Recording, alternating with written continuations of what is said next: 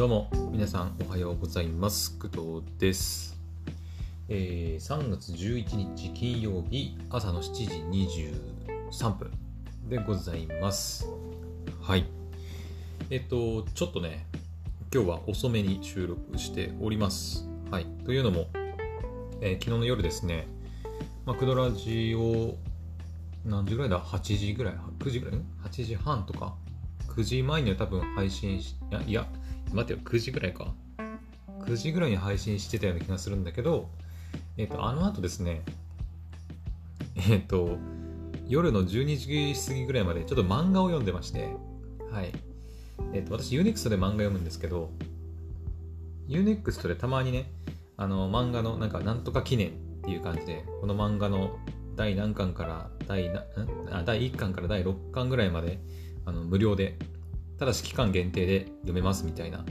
あのことがたまにあるんですけど、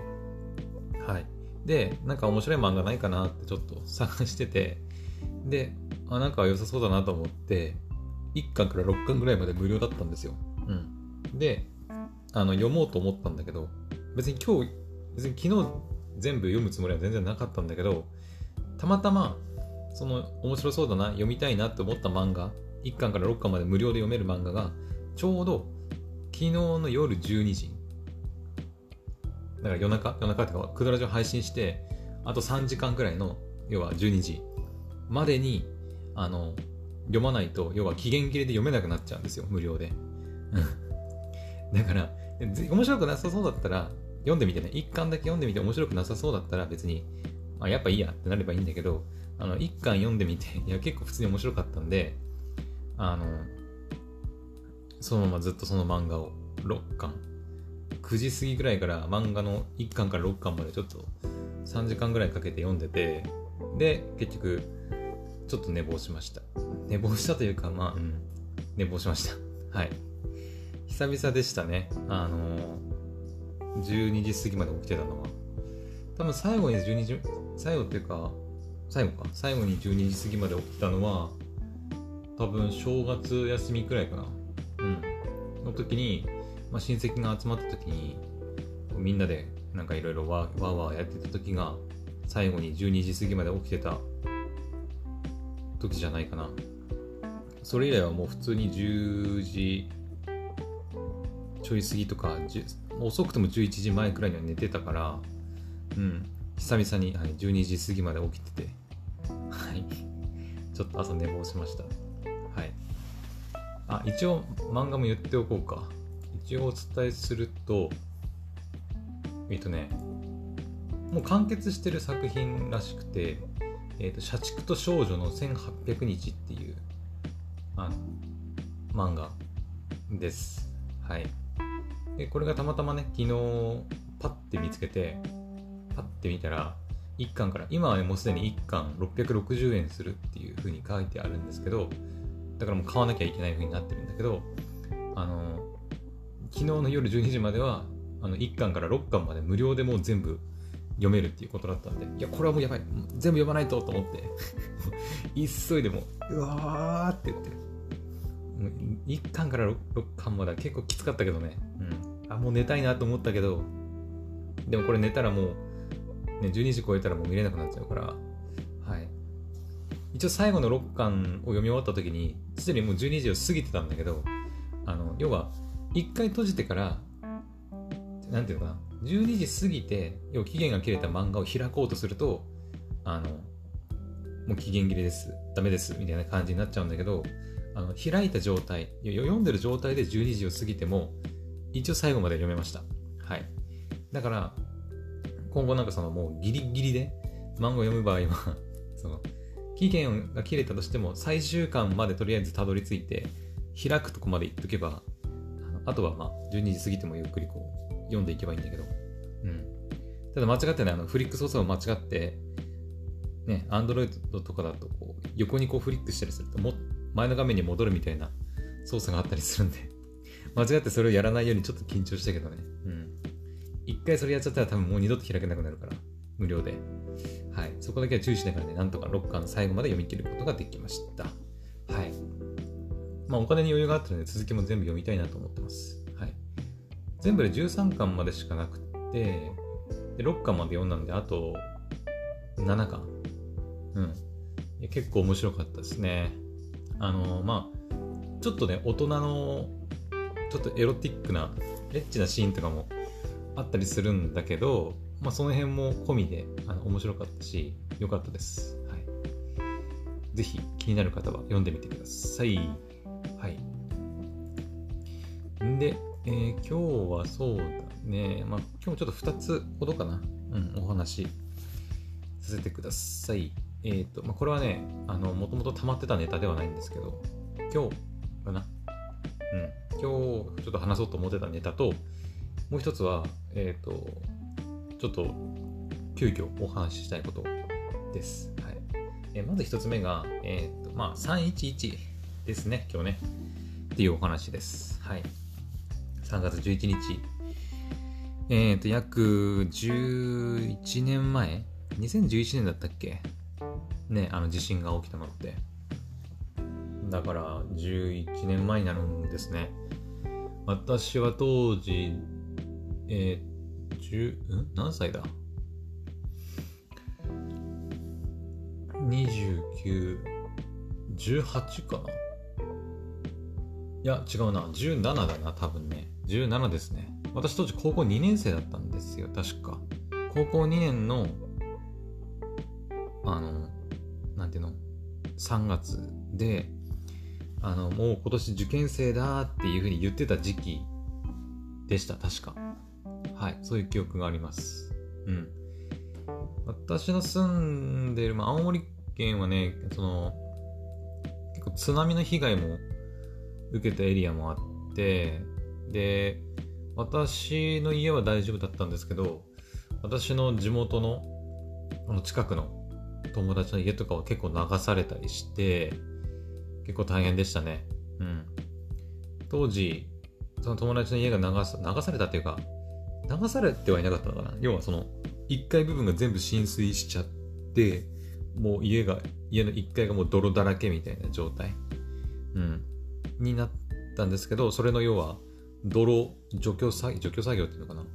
要は泥をこう、スコップとかでこう、とにかくかき出す。もうとにかくね、土がすんごいのいっぱい運ばれてきて、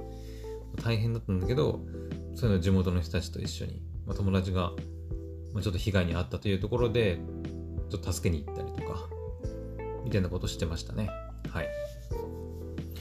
今でもね、あのー、なんだろう、あの地震の映像、津波の映像を見るとね、ちょっとなんかこう、うん、自分がすごい被害を受けたわけではないんだけど、怪我したわけでもないし、誰か親しい人が亡くなったわけでもないから、なんだけど、なんかね、その、動画とか、地震の動画、津波の動画を見ると、ちょっとこう、涙が出てくるんだよね。なんだろうね。うん。なんかトラウマというわけではないんだけど、なんかちょっと悲しい気持ちになるっていうのはあるかな。うん。地震が起きた当当時というかその時はですね、学校で授業を受けてて、私。高校の、高校2年生だったんでね。普通に午後の授業をやって、何時ぐらいだったっけあれ。お昼過ぎだよね、確かね。1時とか2時ぐらいだったっけぐらいに、えっ、ー、とですね、最初、そうだ、クラスの女子の、えとある、とある女子の携帯が急にその、緊急地震速報みたいなのが確かなったんだよね。あの、う？う？う？う？みたいなやつ。あるじゃないですか。あれ、あれ、私嫌いなんだけど、ちょっと。嫌いというかめちゃくちゃうるさいし、ちょっとこうビビ、ビクってなるから、あんま好きじゃないんだけど、まあ、好きな人はいないか。好きな人はいないと思うんだけど、あれが鳴って、で、授業中に携帯がすんげえ鳴ったもんだから、あの、しかもその子だけだったんだよね、なぜか。その子がもうとにかく一番最初になって、その後誰か鳴ったんだっけな。一番最初にその子の携帯だけがまずね、一人だけ、うーうーってめちゃくちゃ鳴って、なんでその子だけ最初になったのかわかんないんだけど、その子が鳴って、で、鳴ったもんだから、こいつ携帯授業中にめっちゃ鳴ってるわ、みたいな 先生に怒られんぞ、みたいな感じで思ったら、いや待てよこの音ってみたいな感じで思ったらその女の子が緊急地震速報来ましたみたいな感じで言うからえ？みたいな感じで、マジで？みたいな感じで思ってたらグラグラグラグラグラグラグラグラグラグラグラグラグラグラはみたいなおおやばいやばいやばいみたいな感じでみんな机の下隠れろみたいな感じになってみんなで机の下にこう隠れるっていうのやりましたねうんでものすごい揺れで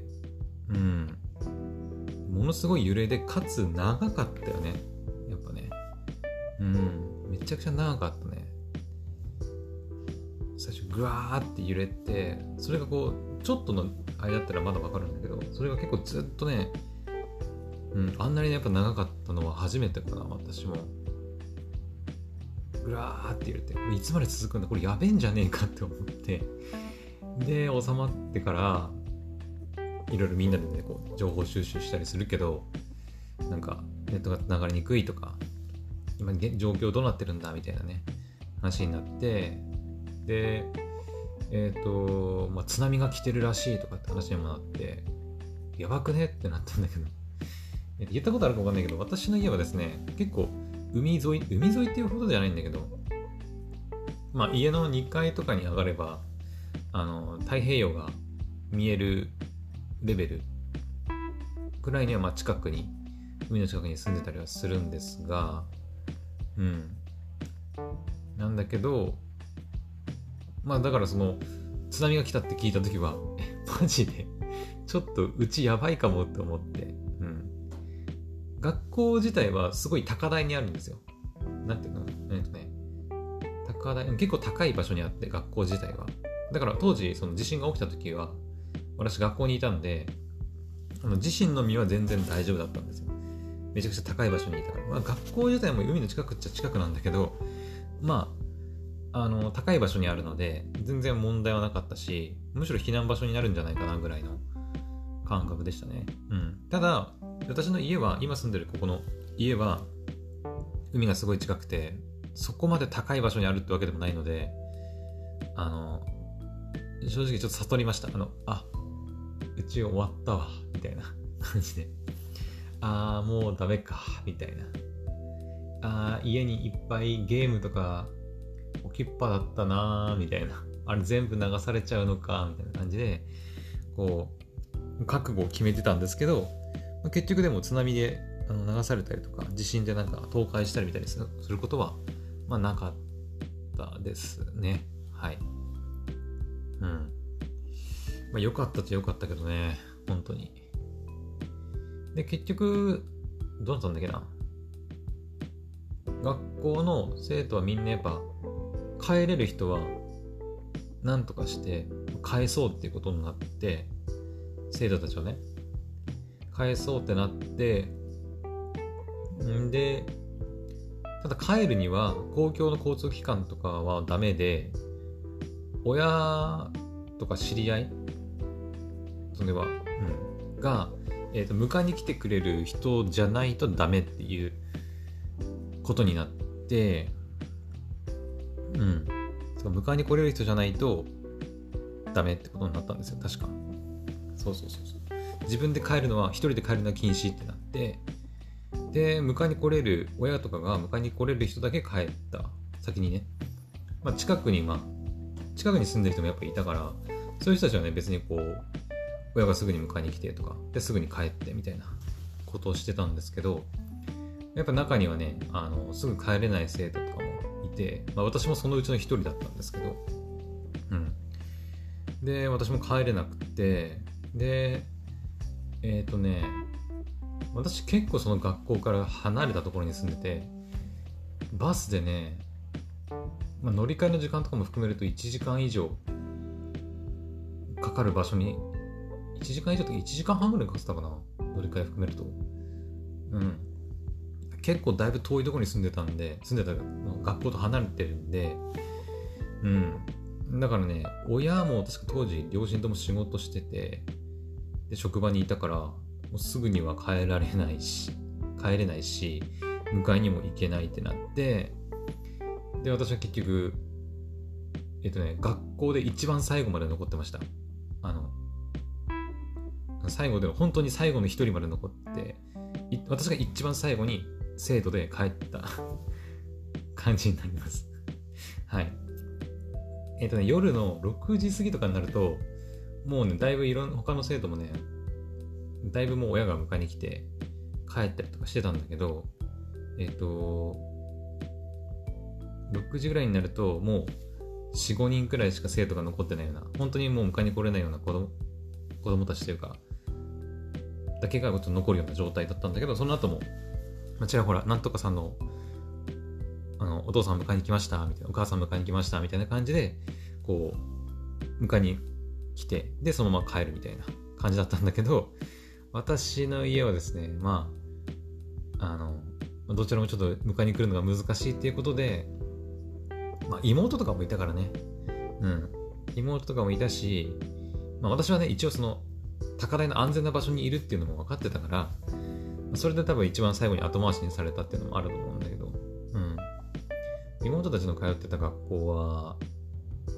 まあ、高台っていうわけでもなかったからね。まあ、まあ、どっちかってそっちが先だよねっていうの分かってたし。だからもう、3月だったからすんげえ寒かったしね。うん。で、あの、学校のなんか広いロビーみたいなところで、ストーブを先生がこう、でっかいね、炊いてくれてそこでみんなでこう温まったりしていろいろ食べたりしてたんだけどいやでもあれはあれでなんかちょっと楽しかったなっていう気はするけどね。ちょっと非日常感があって。うん。で先生たちとこういろいろ喋ったりとかしながら時間を潰して迎え来ないねって話をしてたんだけど。うん。で結局その後一番何時ぐらいだったかな？ちょっと忘れたけど7時8時ぐらいかな？に、えー、やっと迎えに父親だったかな？父親か母親どっちかちょっと忘れたんだけど、が迎えに来て、なんとか帰ることができました。はい。でもね、先生たち大変そうだったね。うん。あの、子供たちが全員帰らないと先生たち帰れないみたいな状況で、なんかもう申し訳なかった、ちょっと。かわいそうだったなって、今になって思うと、うん、そういうふうに思いますね。うん。先生大変だなと思って。うん。まあ、当時は私も高校生で、まあ、学生だったし、子供だったからまだね、なんか先生っていうのがどんな、先生ってなんかあ結構なんか、先生は先生っていう感じだったんだけど、今こうやって大人になってみると、先生も一人の人間なんだなって思ったりするから。うん、なんか、まあ、申し訳ないっていうのもあったけど、まあ楽しかったっちゃ楽しかったけどね。うん、なんか普段先生とできないような話したりとか、んまり先生となんかこうねなんか授業以外にこうだべったりするようなことあんまりないからだからなんかその、まあ、地震っていう緊急事態ではあったんだけどなんか電気も停電してた。そう停電してたからね。停電しててそういうなんか非常灯みたいなこ明るいなんかろうそくとかもあったかな、うん、使ったりして暖暖暖はストーブで取ってろうそくとかの明かりでこうなんとか、ね、視界を確保しながらちょっと非日常な空間で先生たちとこうおしゃべりするみたいなのがまああのー、地震の時に何を言ってるんだって思うかもしれないけどちょっと楽しかったっていういう記憶もあるね。うん、で家帰ってからも結局停電で電気が家に来てなかったから電気も何もつかない真っ暗な状態でうん、だったんだけど、えー、っと、まあ、家でろうそくに火つけて、ろうそくの明かりで、なんとかこう、なんか視界を確保して、で、晩ご飯を、あの、ガスは確か通ってたんだよね。うん、ガスは来てたから、ガスで、米、ん？米炊いてだったかな。うん。ガスコンロで火使って、米を炊いてご飯食べたり母親がやってくれてね、うん、でみんなでそのご飯食べたりとか。だから結構非日常な感じがあってね、まあ楽しかった記憶があるっちゃね、まあ、被害を受けてないからそう思えるだけなんだけど、うん、被害を受けてればまたね、別の感じになったと思うんだけどね。まあ私はちょっと運よく被害がほとんどなかったので、まあそういったちょっと、なんだろう、非日常な空間をちょっと楽しんでたっていう記憶もあったりはします。はい。ただまあ結構被害を受けてる方も結構たくさんいるので、まあ、辛い思いもね、した方いると思うんでね、まあ、この3月11日日になるとね、結構テレビとかでその津波の映像とか、地震の映像とかで結構流れると思うんですけど、さっきも言ったように私もね、その、そういう非日常な空間が楽しかったっていう記憶はあるんだけど、私もね、なぜかその、見るとちょっとこう、涙が出たりするんで、まあ、あんまり見たくはないんですけど、うん。まあでも、ね、まあ、忘れちゃいけない記憶ではあるのかなとは思うので、はい。皆さんもね、今後地震気をつけましょう。はい。もう地震は嫌だけどね、うん、まあ絶対来ないとは言い切れないから、うん。なので、まあ、きまあ、防災訓練とかもね、最近はもう私、ずっと家で働いて仕事してるから、もうずっとやってないんだけど、うん。会社にいた頃とかはあったかな確かね。防災訓練みたいな。防災の日だったかなとか、避難訓練みたいな。なんかあったような記憶があるんだけど。うん。うん。もうかれこれずっとしてないですね。リモートになってからやっぱね、そういうのなくなっちゃったよね。はい。というわけで、今日は3月11日というわけで、まあ、東日本大震災から11年かが経過したよっていうお話でした。はい。この辺にしとこうか。もう一つの話は別にちょっと、あの、すぐに話そうっていう、話さなきゃいけないわけでもないので、うん。そうですね。はい。ちょっと、次回にしましょう。今日はとりあえず朝はね、あの、まあ311、3月11日なので、11年前の東日本大震災をちょっと振り返ってみたというお話でした。はい。えー、今日はそうですね、まあ、昨日の夜とかも言ったと思うんですけど、えっ、ー、と、ヘブ版のライブ配信をちょっと頑張ってみようかなと思っております。はい。なんとかね、今日はうまくいくと思うんですが、うん。実はこの後話そうと思ってたネタっていうのはヘブ版の、あの、動画の話ではあるんだけど、ちょっともうちょっと調べてからお話ししようかなと思います。はい。それでは、えー、今日の朝の配信はここまでにしたいと思います。また次の配信でお会いしましょう。バイバイ。